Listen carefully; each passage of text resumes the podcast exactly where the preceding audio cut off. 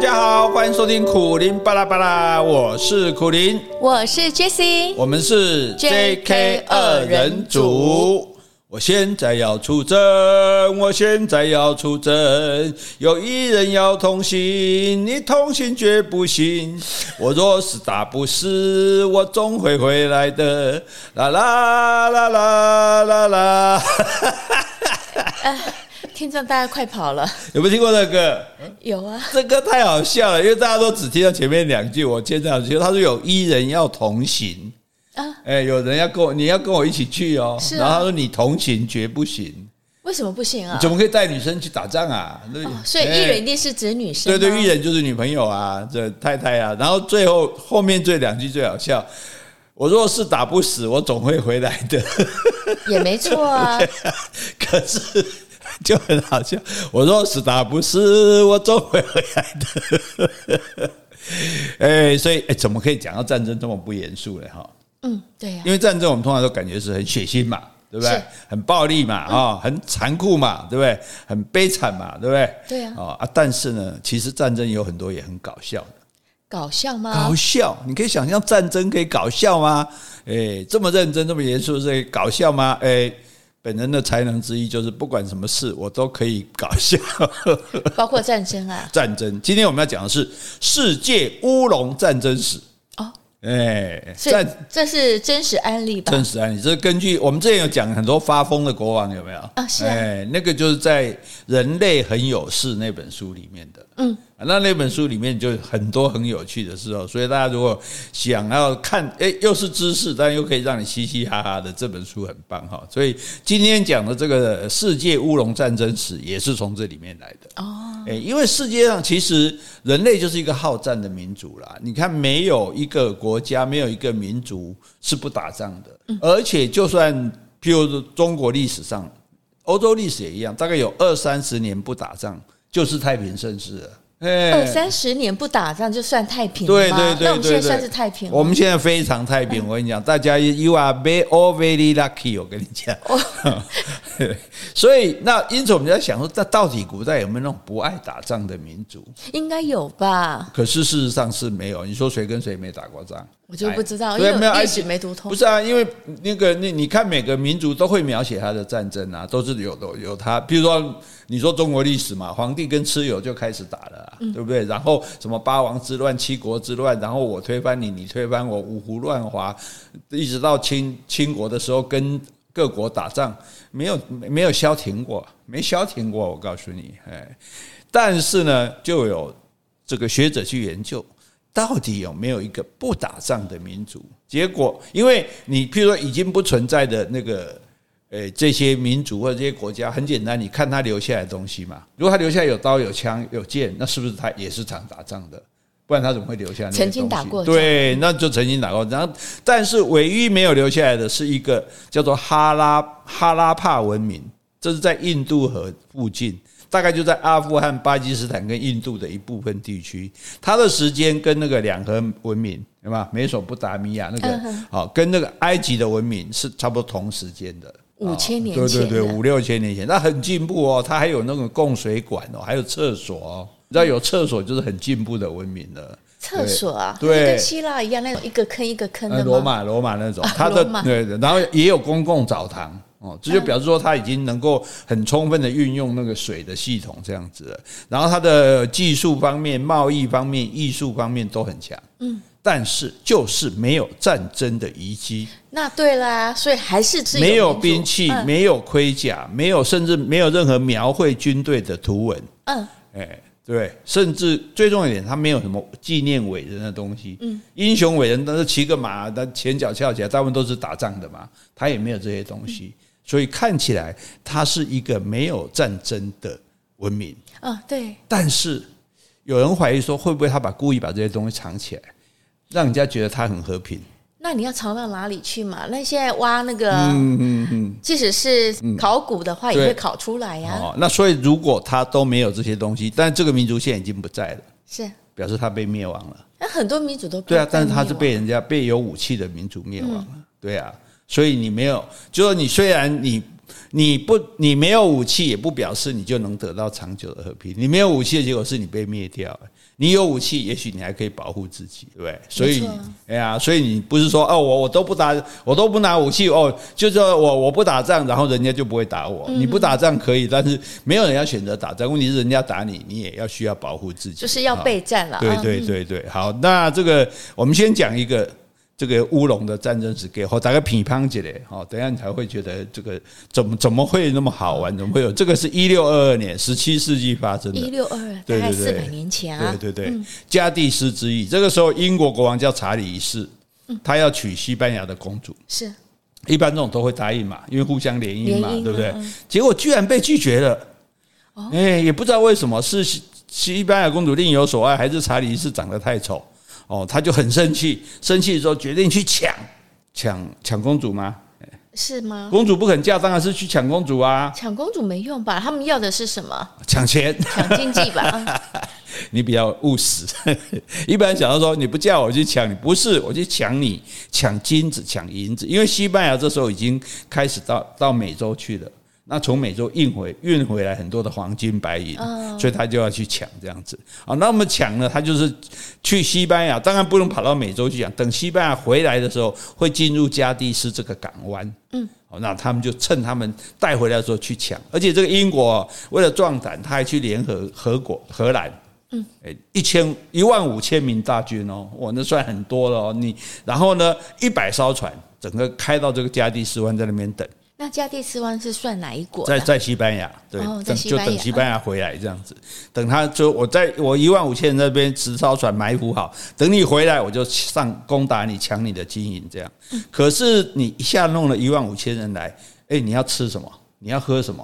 啊，对不对？食物饮水，对，所以打仗最重要的是补给啊，就大军未发，粮草先行嘛。结果都没有，没有的话到那边就大家等了一阵子，哎，没东西吃了。好，然后就派一些先锋啊、探子说：“哎，你们去找补给的。”好，然后这一群就冲冲去，就就加的斯湾附近也没有什么储存的粮食，嗯，但是有一个很大的酒窖是制酒的，是。他们一看到酒，说：“哇，赞啊！我就喝，你们就在那边喝。”嗯，哎，然后喝 喝喝了之后就都喝醉了。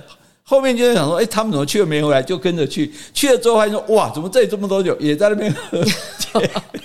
因为你要知道，古代的士兵哦，很多不是那种常规军，就是我并没有国家没有钱养很多军队，平常这边训练，这样都是说要打仗了，这贵族就找他们的平民、农人啊、工人，哎，对，然后一天多少钱，大家就拿着刀子插，至少还要自备武器耶，盔甲，自己就来打仗了，这样，所以他们训练也是不足。那难得平常生活也不好，难得看到酒可以喝，喝喝这营长喝到饱，饮烫害，就就全部都，对对对对对，进去喝喝到都醉茫茫了，结果这。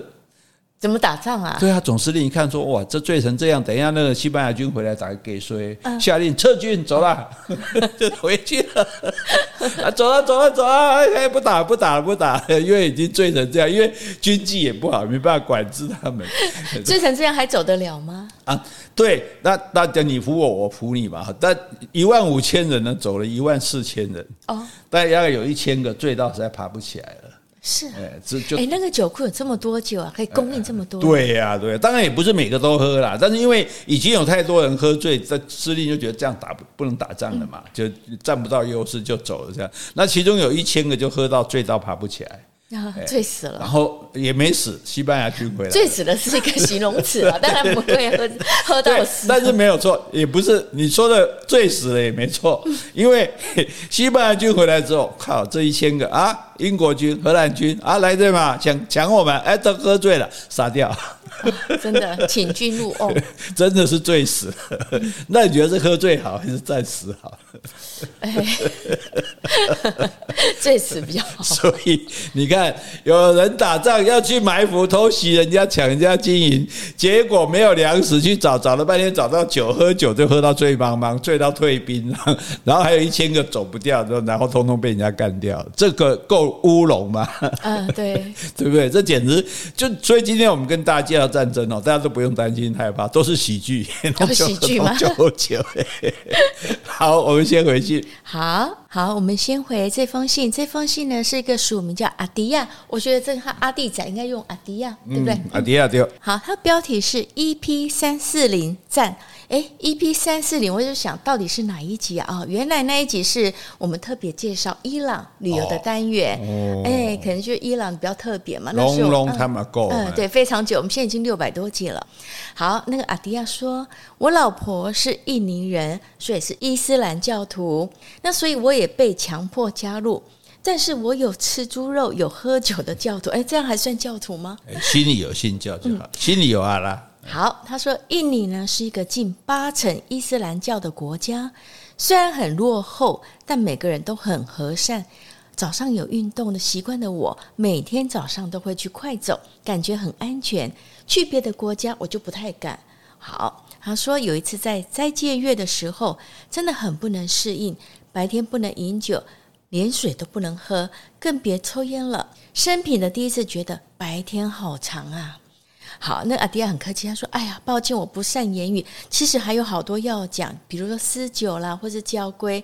好，其实没有关系。阿迪亚已经踏出第一步了，写信给我们了。嗯，那接下来等你准备好，那期待你的第二封信哦。好，这个，诶，其实我觉得也。另外，去了解另外一个宗教也蛮有意思的。是啊，我记得我们也稍微说过一下伊斯兰教的教义嘛。哈，大家对伊斯兰因为陌生而觉得恐惧。那呃，虽然有有少数极少数的恐怖分子是伊斯兰的教徒，嗯，但是我相信基督徒、佛教徒一样有罪犯。哈，所以大家不要有这种误解。就像说，我们去了伊朗，还觉得说那里人原来是这么和善的，对，对，不对？那个穷兵黩武、好打仗的总是极少数人而已。哈，但是我们的好处就我们民主国家。大家可以阻止这种事情发生。你看，我们台湾就没有恐怖分子。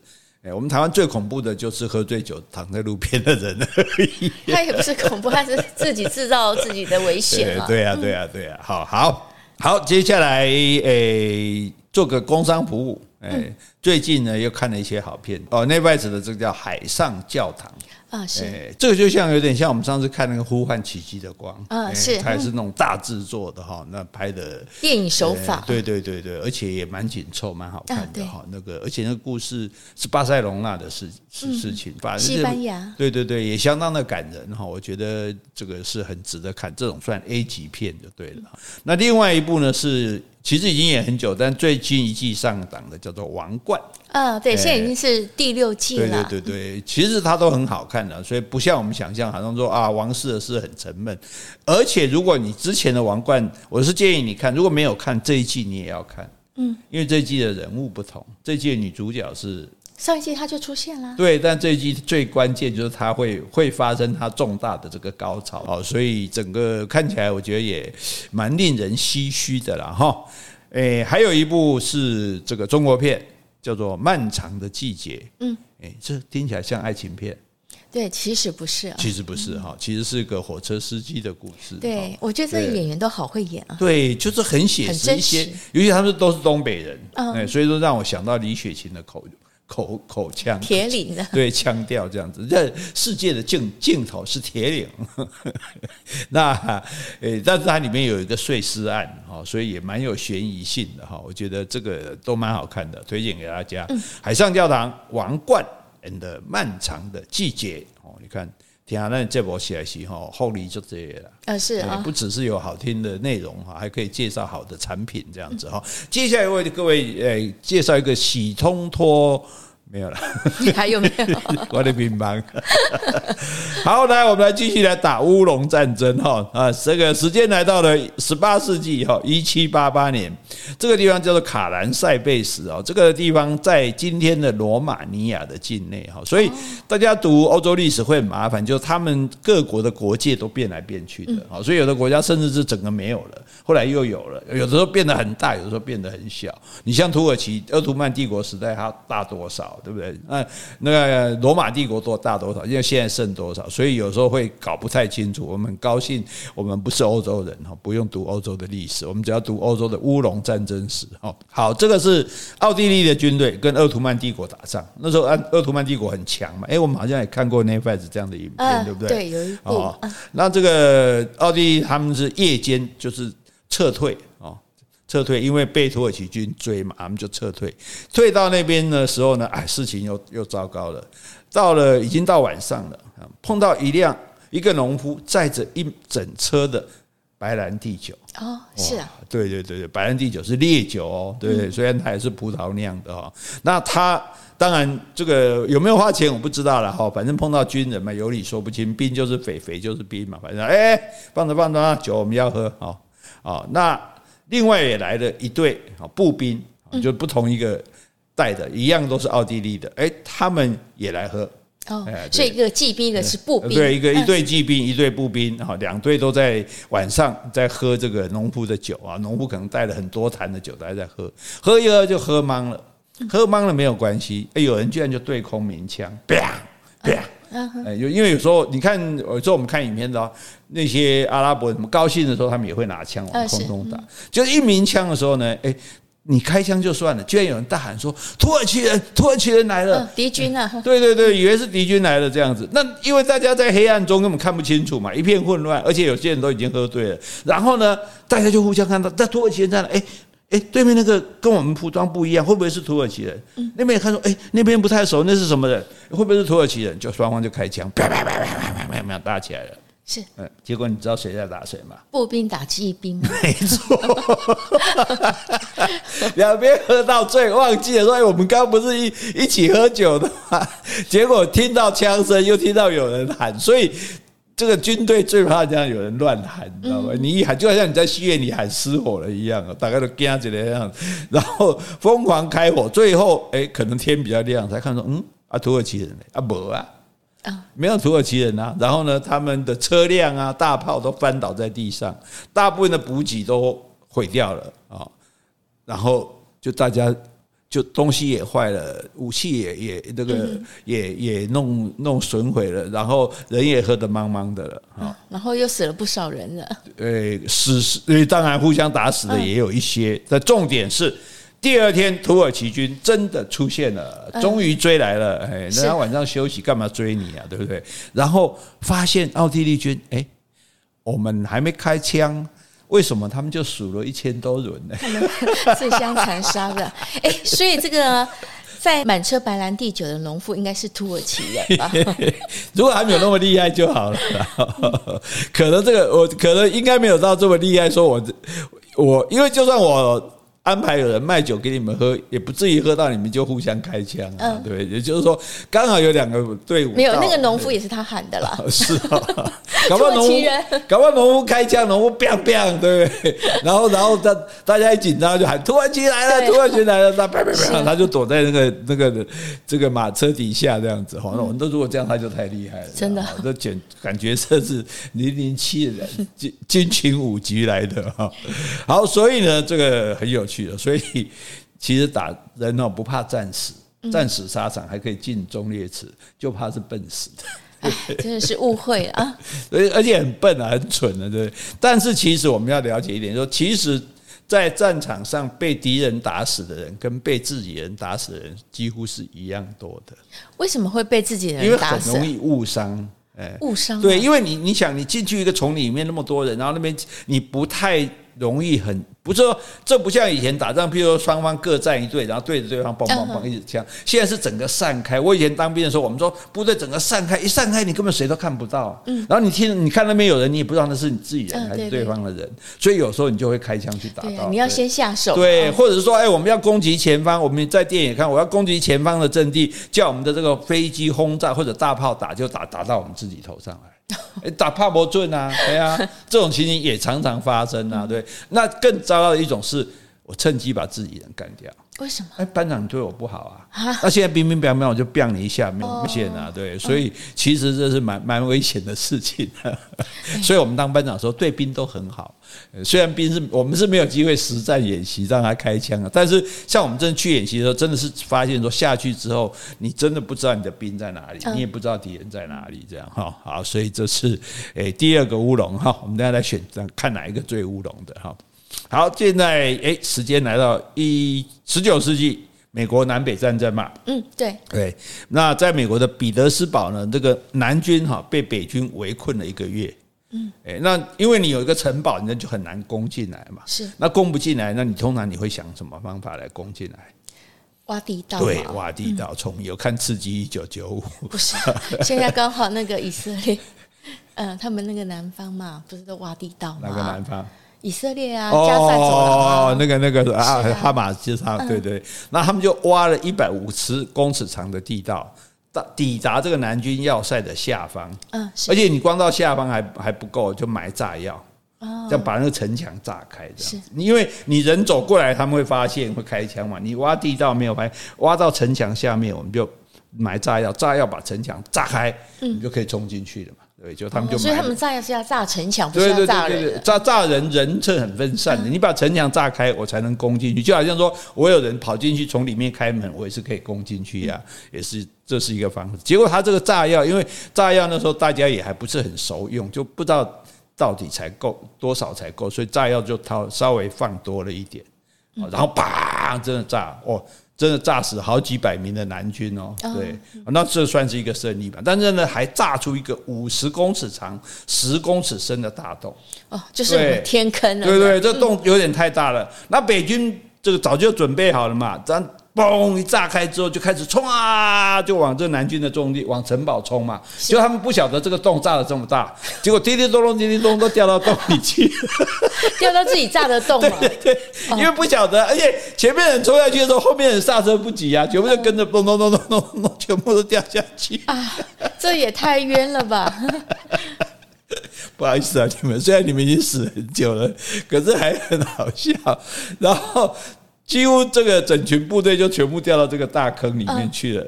然后南军这时候被轰了以后，除了死掉有人，其他人就因为城墙已经炸开，就走出来嘛。走出来看，哎，怎么一个大洞？哇，里面怎么那么多美军？哦，太好了，在上面。他们都叫打火机，因为他们没有反抗能力啊。对啊，对啊，他们挤成一团啊，也没办法往上射击啊，所以男就在上面 biang biang biang biang biang 一个一个打。哦，是啊，嗯。当然了，这个这是有伤亡，总是有点悲惨。对啊，只是说很好笑，说人人家也不是故意那么厉害对付你，你自己炸一个大洞，你把我们先垮着，你就冲啊！大家都很英勇往前冲，结果就想到一群人说我们。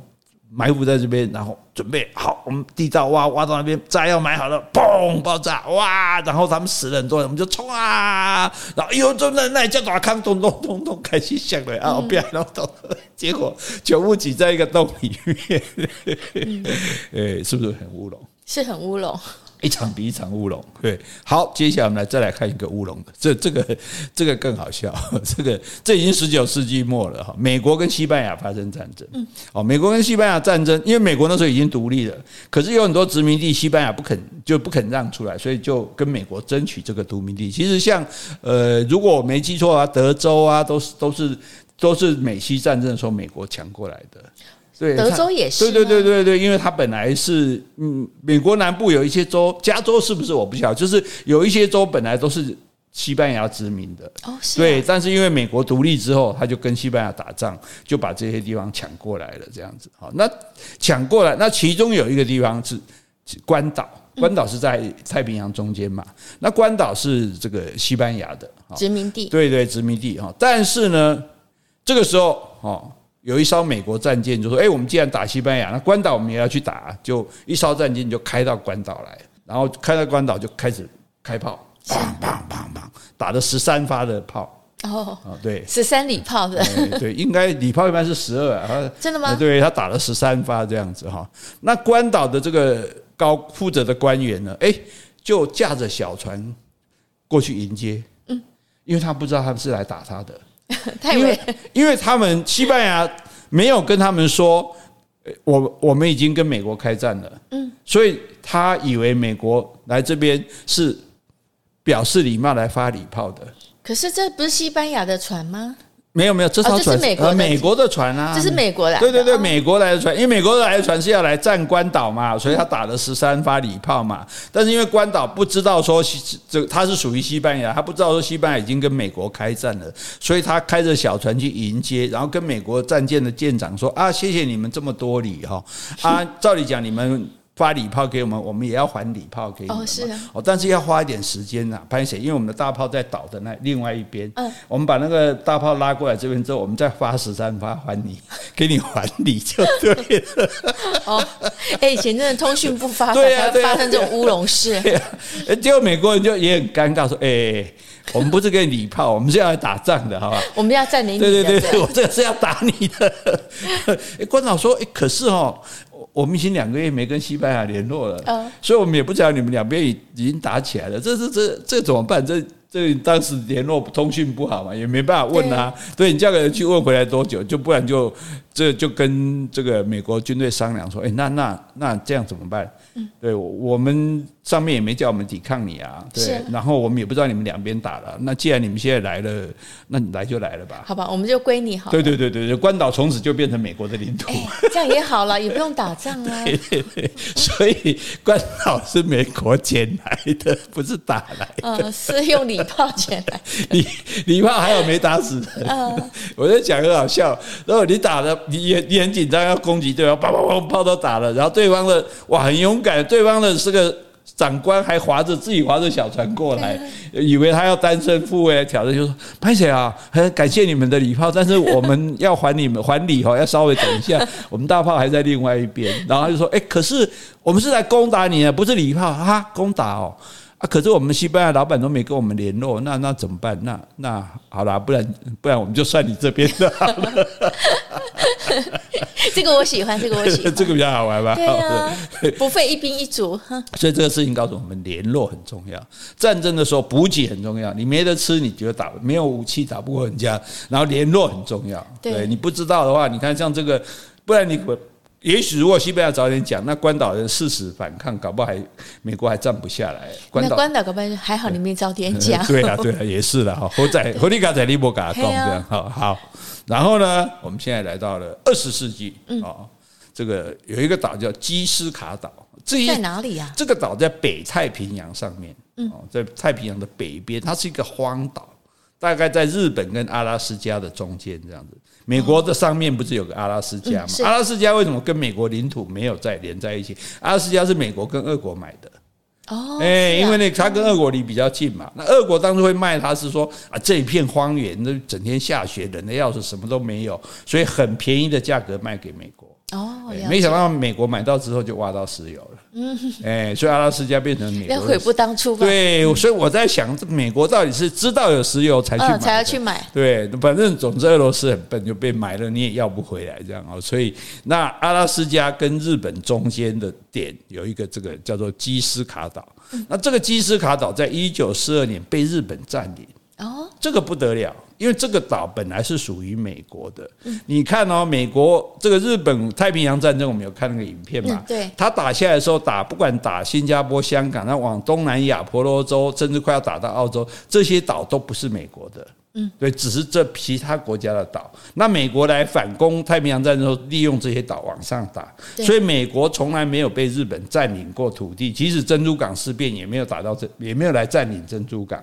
但是这个岛，日本兵有占领。嗯，这等于是美国独立之后第一次失去领土哦。诶，美国独立之后，跟这个跟英国打仗独立了，跟西班牙打仗占了好多土地，跟俄国还买了阿拉斯加，从来没有一块土地失去的，所以这个是可忍孰不可忍，对不对？而且那个时候附近有一个岛叫阿图岛，然后美国跟加拿大联军三万人才夺下一个岛。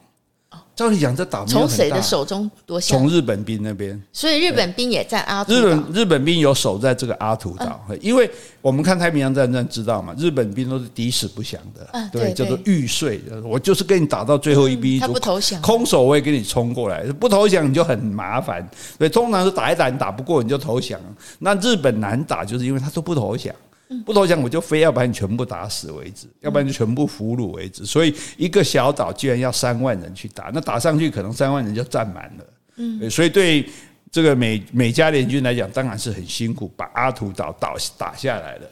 打下来之后，下一个岛就是基斯卡岛。嗯，基斯卡岛就更重要了，因为这是美国领土，诶，被日本占走了，对不对？大家是不是一定要全力把它夺回来？那阿图岛也是美国的吗？原本阿图岛那时候还不是，那时候还那算是没有主人的这样子。对，好，那这个时候呢，问题是上了这个基斯卡岛之后，哇，浓雾包围，整个都起浓雾。那个北方，如果你有到过那些地方，雾雾大的时候是完全看不到的，而且很冷，是，然后风雨交加。能见度是零，嗯，那你这些人要攻上这个岛，你又怕怕会踩到地地雷，对不对？哦、日本会埋设哦，日当然会埋设，因为我一般来讲，我如果要守一个地方，我就是在岸边都埋地雷，你上海踩到地雷就死了，岸边，对对对，甚至内陆，只要说你会走过的地方，我都会埋地雷。当年我们金门马祖也埋很多地雷，怕怕这个中共来这样，所以你现在来这个岛，你就要避开这些地雷，对不对？然后呢？你要先扫射啊，因为你不知道敌人在哪里。你说美军？对对对，美军通常都是因为他们军火比较充足嘛，就先上啪啪啪啪啪啪啪，不管有没有看到人，先扫射一顿再说，这样，然后开始炮弹砰砰砰打哦，然后呢又听到枪炮声，然后还有喊叫声啊冲啊哦，就觉得说哇，是不是日本军发动攻击了？大家也蛮紧张。所以日本军有回击吗？就是有听到枪炮声，也有听到喊喊叫声，是对。然后大家就就很紧张，因为看不见啊，就不知道日军什么时候会从浓雾中冲出来，这样就反正一直扫射，一直炮轰这样子哦。然后第二天天亮，哎，雾散了，嗯，原来龙伯朗，龙伯朗，难道日军都死了吗？嗯，就去进去慢慢小小小心翼翼的去搜查，然后发现整个岛走完了，嗯，没有半个日军。那日军呢？早就撤退了。哎，他们不是要占领这个岛吗？他不知道啊。谁不知道？美国不知道这个岛日军已经走了，日军在三个礼拜前就已经撤走了，所以他们根本不想占领了吗？不是谁不想占领？日军，日军不要了啊！对啊，他觉得这岛没有那么重要，我不要了，我走了啊！我主要守阿图岛嘛，阿图岛。可是他们三个礼拜前就已经走了。那美国跟加拿大联军从不同的地方上岸，大家都很紧张，所以大家都开枪，又往内互打了，是，对对，然后又炮击，然后又。又听到喊叫声，又听到枪炮声，当然当作是敌人啊，对不对？哎，这跟刚才那个故事很像啊，就自己打自己人。对对对对，那刚刚那个是喝醉了，自己不知道在打，这个是很认真的在打，这样子，因为因为刚想这刚一场血战夺下阿图岛，这边一定也很困难。所以阿图岛反而有日军，这个对对对，这个什么？这个司机基斯卡岛没有，那你就不知道啊，因为雾又很大，刚好是雾很大，雾不大的话上去就知道，雾很大。然后美国、加拿大军队又从不同地方上岸，那大家在打的时候就就结果打到对方了，二十八个死，五十个受伤。对，我所以我跟你讲，战争中被自己人打死的几率还是蛮高的。这样，所以 我觉得最好笑就是说，根本岛上没半个日军，然后大家紧张的要死，在那边弄了半天这样哈。所以，所以我们到我在我记得我去马祖的时候，靶场上有三个。标语，哎，我那时候看觉得写这有什么意思？后来觉得还蛮有道理。他第一个还讲看不见不打啊，你看像他们刚刚看不见就不应该打，对不对？第二个瞄不准不打，你瞄不准你乱打没有用嘛。所以他们犯了两个错误，他们都犯了。第三个没有人不打，嗯，对，所以你看你看不见你也打，你瞄不准你也打，你没有人你也打，对不对？他可以有看到人吧？只是人是我们自己人。应该他能见度是零，他根本没看到人。是啊，如果看到人，他就看得出是是友军的。因为怕说我自己不打，可能对方也会打我。对啦，对啦，就是不够冷静嘛，对不对？所以麻烦以后先看清楚哈，打仗前请先看眼科医师。好，以上段落由诶大光明眼科医师提供。大光明，可能这个眼科蛮大光明，好像要进攻光明顶的哈。好，来继续。这个事情就更好玩。这个事情，嘿嘿嘿嘿嘿，我还没讲就想要笑了。嗯，一九四五年哦，这个二次大战快结束了，德国呢潜水艇开始发明了，有一艘叫做 U 一二零六的潜水艇下水，在苏格兰的外海。这个潜艇是高科技，哪一点高呢？不是武器高，不是说性能高，是它有新的厕所，新的新式的厕所。因为以前的潜艇排泄物只能留在船上。哦，哦，哎，那你的排泄物多了，当然会臭，会会那个嘛。对，对，那那这个排泄物它可以投入大海。哦，就不用投，不用存在船船上的化粪池，这是可以喂鱼耶。对对，这是一个重重点，不是喂鱼。我觉得重点是你就减轻这个船的负担嘛，对不对？让它可以，而且这是一个很高科技，因为你要从船上把这个粪便排出来，粪管。对对对，然后你不会让水进去，这样。结果船在这个苏格兰外海，在里面海底下九天之后，哎，马桶不通了。哇！哇，糟糕了！船长就叫工程师说：“哎，你去修理，去修理。”嗯，就是工程师去修理的时候，那不是有很多个阀门吗？对，对不对？开的关的，结果他他弄错阀门了。嗯。海水跟排泄物一起淹进船舱，所以把海水也引进来了。对对对，没有把粪粪便排出去，结果反而把海水弄进来了。这下惨了，归准弄赛。而且那个，而且它很，它的设计很扯，它潜艇的电池居然设在厕所的正下方。啊，厕所的正下方对，对它的位置，那废水渗透之后就喷出很多致命的氯气嘛，就因为这个就弄在那个电池上了嘛，哎，电池碰到水就完蛋了啊，对，所以船长怎么办？潜艇出了危险怎么办？浮出来啊，对啊，浮出水面，但是水面是敌人呢，是出格兰地方呢，照理讲你是要躲在学校，最多一个潜望镜在看，对不对？现在没办法，只好上来了。上来之后，英国空军啪啪啪开始轰炸，只好弃船登上小艇逃命。一个一场被大便打败的战争，都没有敌人打，自己的马桶不通，弄错这个，然后让让你就想到那个海水，再再弄一弄。报告船长，那个那个大便不是海水进来了，然后电池就坏了，然后就只好升上来，就只好被打，然后弃船逃走这样。我在想，还是不要这个高科技的马桶好。对，所以你刚刚讲那个什么，那个是不是那个卖卖那个？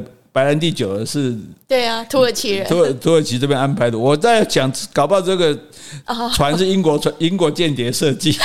对对对感觉设计起来，几天后会坏掉的马桶，你就完蛋了。这样，所以你看，庄子说的对，是道在屎尿，屎尿都会打败仗的哈。好，那也有很厉害的哈。一九五三年越战，越南的奠边府，那时候是法国跟越南打仗哦。法国呢就建了一座很大型的基地，然后这个基地就会威胁到越南的补给线，而且这个基地它是群山环绕，然后有制高点，嗯，哦，那其实法国其他部队故意离得很远哦，然后他做这个基地就是引诱越南军来攻击，他想说，哎，我现在做这个基地，对不对？然后呢，旁边其他军队都离很远，那你越越南军你旁边又有制高点，很容易攻击我，故意盖一个容易被攻击的城堡。来引诱越南军来打他，因为法国它有空军支援，又有重型的火炮。是，越南军因为这整个是丛林嘛，越南军不可能带着火炮来穿过丛林，只能用最简单的步枪来攻击我。那你如果到时候我这个。你来攻击我这个这个城城碉堡的时候，基地的时候，哎，你只能带着步枪，那我又有大炮又有空军，你就完蛋。所以等于是一个陷阱，诱敌深入就对了。对对对，请军入瓮，就等了几个月呢，哎，越南军都没有来打。哦，后来越南就开始雨季了嘛，开始下雨，每天下雨，下到地上一片泥泞。地上一片泥泞的时候，尤其下雨的时候，空军就很难空投补给了，也很难发动攻击了。结果。越南军开始用重型火炮攻击了。哎，可是你不是说他们很难穿过那个秘密的丛林吗？对，所以你看，这就是人家厉害的地方。他越南军跟当地人民合作，花了好几个月把武器拆解，哦，把这些炮拆成一块一块的，所以比较好运送。对对，拆一丁一点的，然后。很辛苦的扛着这一一丁一点的武器，累得要命，然后带过浓密的森林，然后再把它慢慢的组合起来。是，没有人会想到这种傻功夫来。哎，这个大炮叫多少呢？结果慢慢他跳跳出几列几列，然后用更哎，老百姓也帮忙一起扛扛 扛过来之后组合起来，然后法国在里面等啊等两个月还不打，几个月还不打，然后等他大炮组好，嘣开始轰你了，而且已经下雨了，你的空军过不来了。哎，所以也要配合天时地利人和。对啊，对，他因为当地人他知道那个时候会下雨。对对。我等到你这个时候，对不对？而且我就你这就你就没有想到他会用这个方式，你你扛不过来的东西，你居然把它拆散的这样一点一点的，而且就是用人力哦，因为也没办法走车子，用这种坚韧不拔的精神扛过来，然后打打，结果法国在这里撑了两个月败退了，整个越南就把法国打败了。所以真的，我就常常强调，打仗你不要欺负当地啊，是啊，你看越南人那时候还打越战的时候挖地道，嗯，太厉害了，因为。他个子小啊，那美国美军根本塞不进去。嗯，所以我所以我在地道里钻来钻去，你有什么办法？所以越南人是世界上最强的战士，打败法国，打败美国，后来还打败中国。一个一个国家打败三个帝国，这个实在太厉害了。我们对越南同胞致敬 啊！好，来再来，我们来看看一九六一年，这个这个事情比较有名，很多人都知道，叫猪罗湾事件。嗯，美国想要推翻古巴嘛，因为古巴变成共产国家。那当然也有一些人是反卡斯楚的啊，反共产的，那就流亡到美国去。他就我们就训练计划训练一批古巴的流亡人士，然后在美国空军的支援下发动攻击，就去攻击，直接攻击古巴就对了。因为他觉得古巴的军队很软弱，没啥路用，而且古巴人都是反共的，所以我们一反击的话，古巴人就会夹道欢迎。真的吗？因为他在瓜地马拉干过这个事，所以他觉得可以。美国在瓜地马拉，对对对对对，在瓜地马拉推翻过他们的政权，所以他想说也可以如法炮制这样。那这个这个事情是从尼克森就开始计划的，一直到换甘乃迪当总统了，也没有改变这个计划，只改变了一点，就本来要从人比较少的地方上岸，嗯，后来甘乃迪说我们改到人多的地方上岸。为什么？因为人多就造成说好像是古巴人自己起义的现象。哦，是。因为他明明因为你攻击人家国家，这是违反国际法的嘛。嗯。所以他故意要把它讲成说是古巴他们的流亡人士自己攻击的，自己打他们的国家，而且其他的人民都起来起义。对，这样就不是不关我美国的事了嘛？对。而且美国还派派一架飞机哦，然后飞机说这个不是我们的飞机，这是古巴的空军自己飞过来起义的。哦。他自愿要去炸古巴的空军基地，是。问题是，他跟长得跟古巴飞机根本不一样，你要骗谁？对啊，那所以这说不通啊，说不通啊，不管啊，帝国主义都这样啊。然后呢？哎，这一群人就真的在海滩上登陆了。那这群人真的是古巴人？真的是古巴人，就是古巴反共的人，逃逃避卡斯楚的政权，逃到美国，像很多都在迈阿密嘛，逃到那边去，因为古巴到迈阿密很近啊。嗯，上次我们看那个对游泳都游到了，对对对。好，然后呢，这些人他们就心里就想说，我是来反抗共产政权、反抗卡斯楚的意识嘛，对不对？对，反反共意识。然后我登陆的时候，老百姓就会支持我。啊，我们一起来反共，一起去打卡斯楚。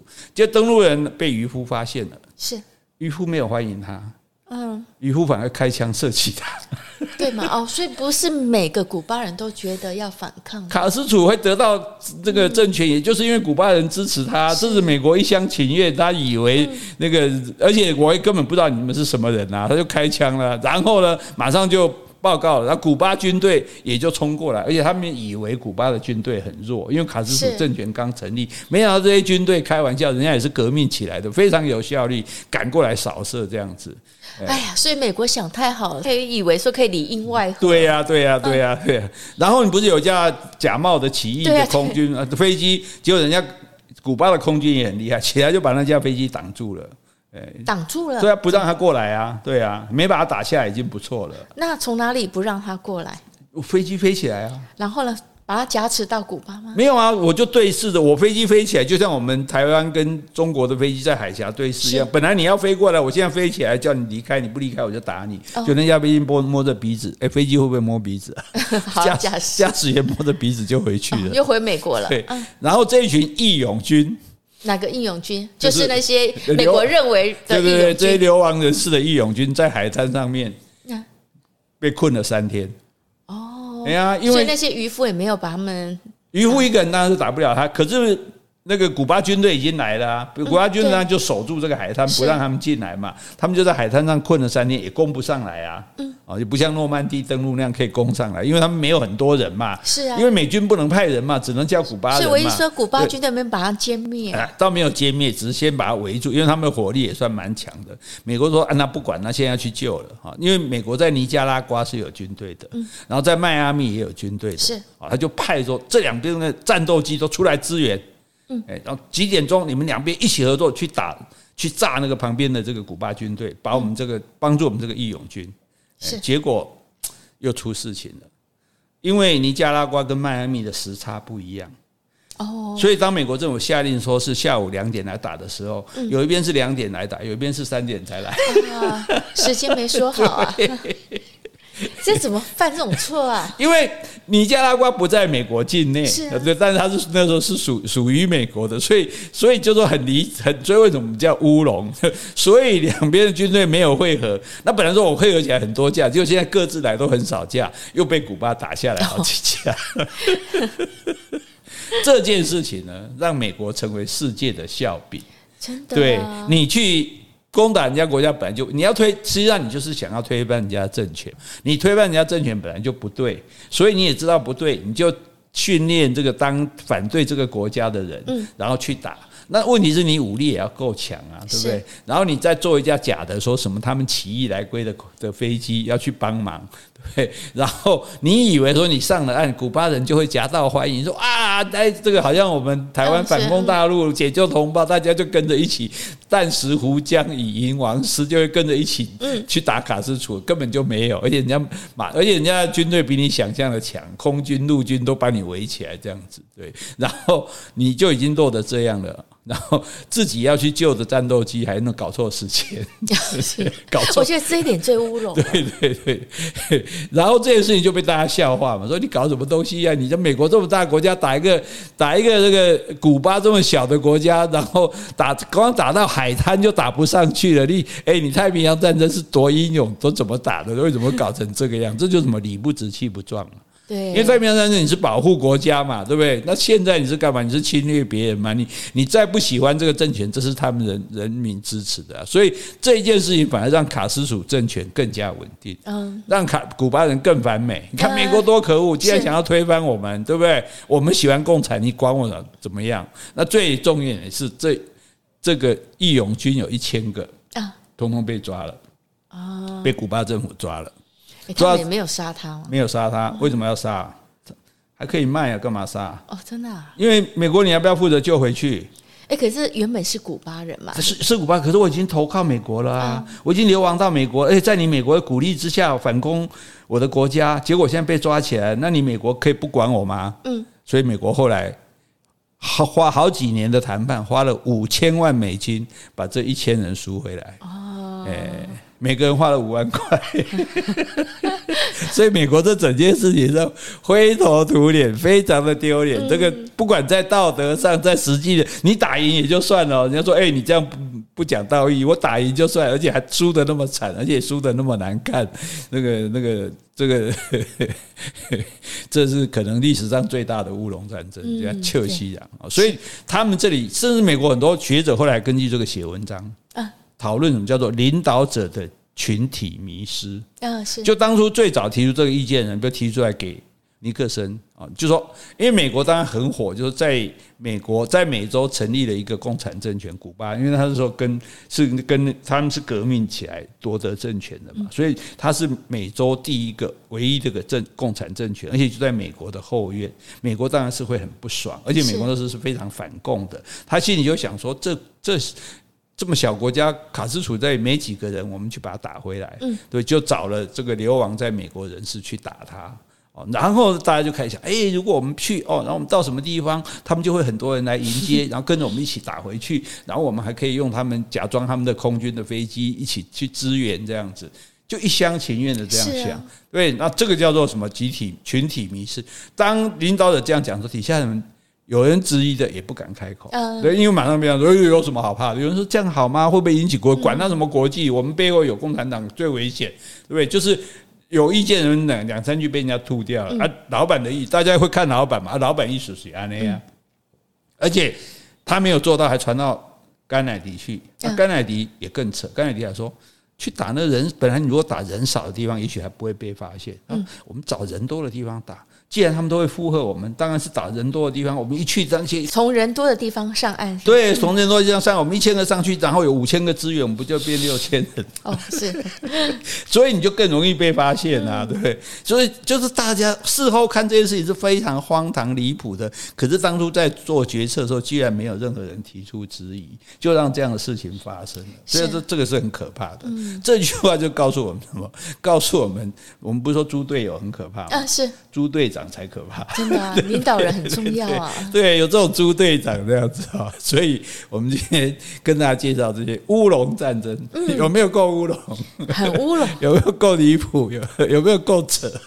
有有没有够好笑？嗯，所以你看，连搞战争我们都可以让它。这个变得这么搞笑，实在是太有趣了哈。不过呢，我们最后还是要上价值，嗯、好，就是还是要讲点正面的事情。就大家现在都在讲说，我们要选择战争还是选择和平？对，那我必须要告诉的各位哈，战争跟和平不是选择，嗯，没有人在选择战争，是对，没有一个国家，没有一个国家的人民，尤其是人民说我要战争。因为不管怎样战争，人民都会受害嘛，对不对？一定会死嘛，经济会不好嘛，我家里人要去当兵嘛，对不对？三个男丁要出一个丁嘛，对不对？对，就是花木兰，对，都来了。就是怎么样来说，就算打赢了国家也没有好处嘛，因为你也是国家花了很多钱打，也会搞到国家民穷财尽嘛，对不对？所以没有人会选择战争，大家都是选择和平。可是为什么我选和平得不到和平呢？因为有人比我强。然后有人想对我动手，是对，所以你要和平的方式就是让自己强大。嗯，没错。你对，你要强大到说人家打你说，我打这个很贵，他要付出很大的代价。对，打这个要付出很大的代价，打这个哦，可能我自己的经济会垮掉。诶，打这个我会受到国际的制裁。哇，打这个的话，我我这个好几年不能恢复，对不对？我打他，我可以打死他，但是他打伤打断我一条腿，我也很难过。对，对呀。而且搞不好我还不一定会赢。你要有这样的。能力有这样的把握，像我们知道世界上哪个国家不打仗？瑞士是瑞士，它是中立国。可是你以为瑞士中立国是嘴巴讲中立吗？瑞士每一个男丁只要还不是老人，家里面都有枪，都有制服。也就是说，任何国家真的侵略他，他一声令下，他不用动员，他没有平常没有养军队，但是每一个兵他们平常有受训练，枪拿起来就可以保护国家。所以再包括，因为他夹在这个法国、意大利跟这个德国之间。三个都想吃掉他，是那也都不想他被别人吃掉，所以他才能够维持这样的地位。所以要让人家没办法吃掉你，要让旁边其他的人想要保护你，可以给你靠，对啊，那这样子人家就不敢轻易对你发动。所以我们当然我们要选择和平，但是如果一旦遭到侵略怎么办？要反抗？对呀、啊，当然是要誓死保卫国家。对，如果你自己的国家人家还占了，那你有本事你坐飞机溜走嘛？你要是有护照可以吗？如果没有，我们当然只好反抗啊，对不对？要不然的话，你看当年对日抗战，对不对？当年那么多保卫国家的人，那如果他们不抵抗，早就没有我们了，对不对？所以这一点哈，我们顺便跟大家讲一下哈，我们不会，我们绝对不希望战争，但是我们只有自己够强，有够多的盟友，才能够。保护住我们的和平，让我们过好日子。安利有正面嘛？哦，哦，这一张这做这什么文宣文宣做广告。最主要这些有趣的战争跟大家分享，希望各位喜欢。好，我们今天就讲到这里。好，如果你喜欢今天的节目，欢迎留言或是寄 email 给我们。无论是加油打气、发表感想、提出问题，或是想要听什么样的题材，我们都很欢迎哦。也欢迎各式各样的抖内哦。谢谢，拜拜，拜拜。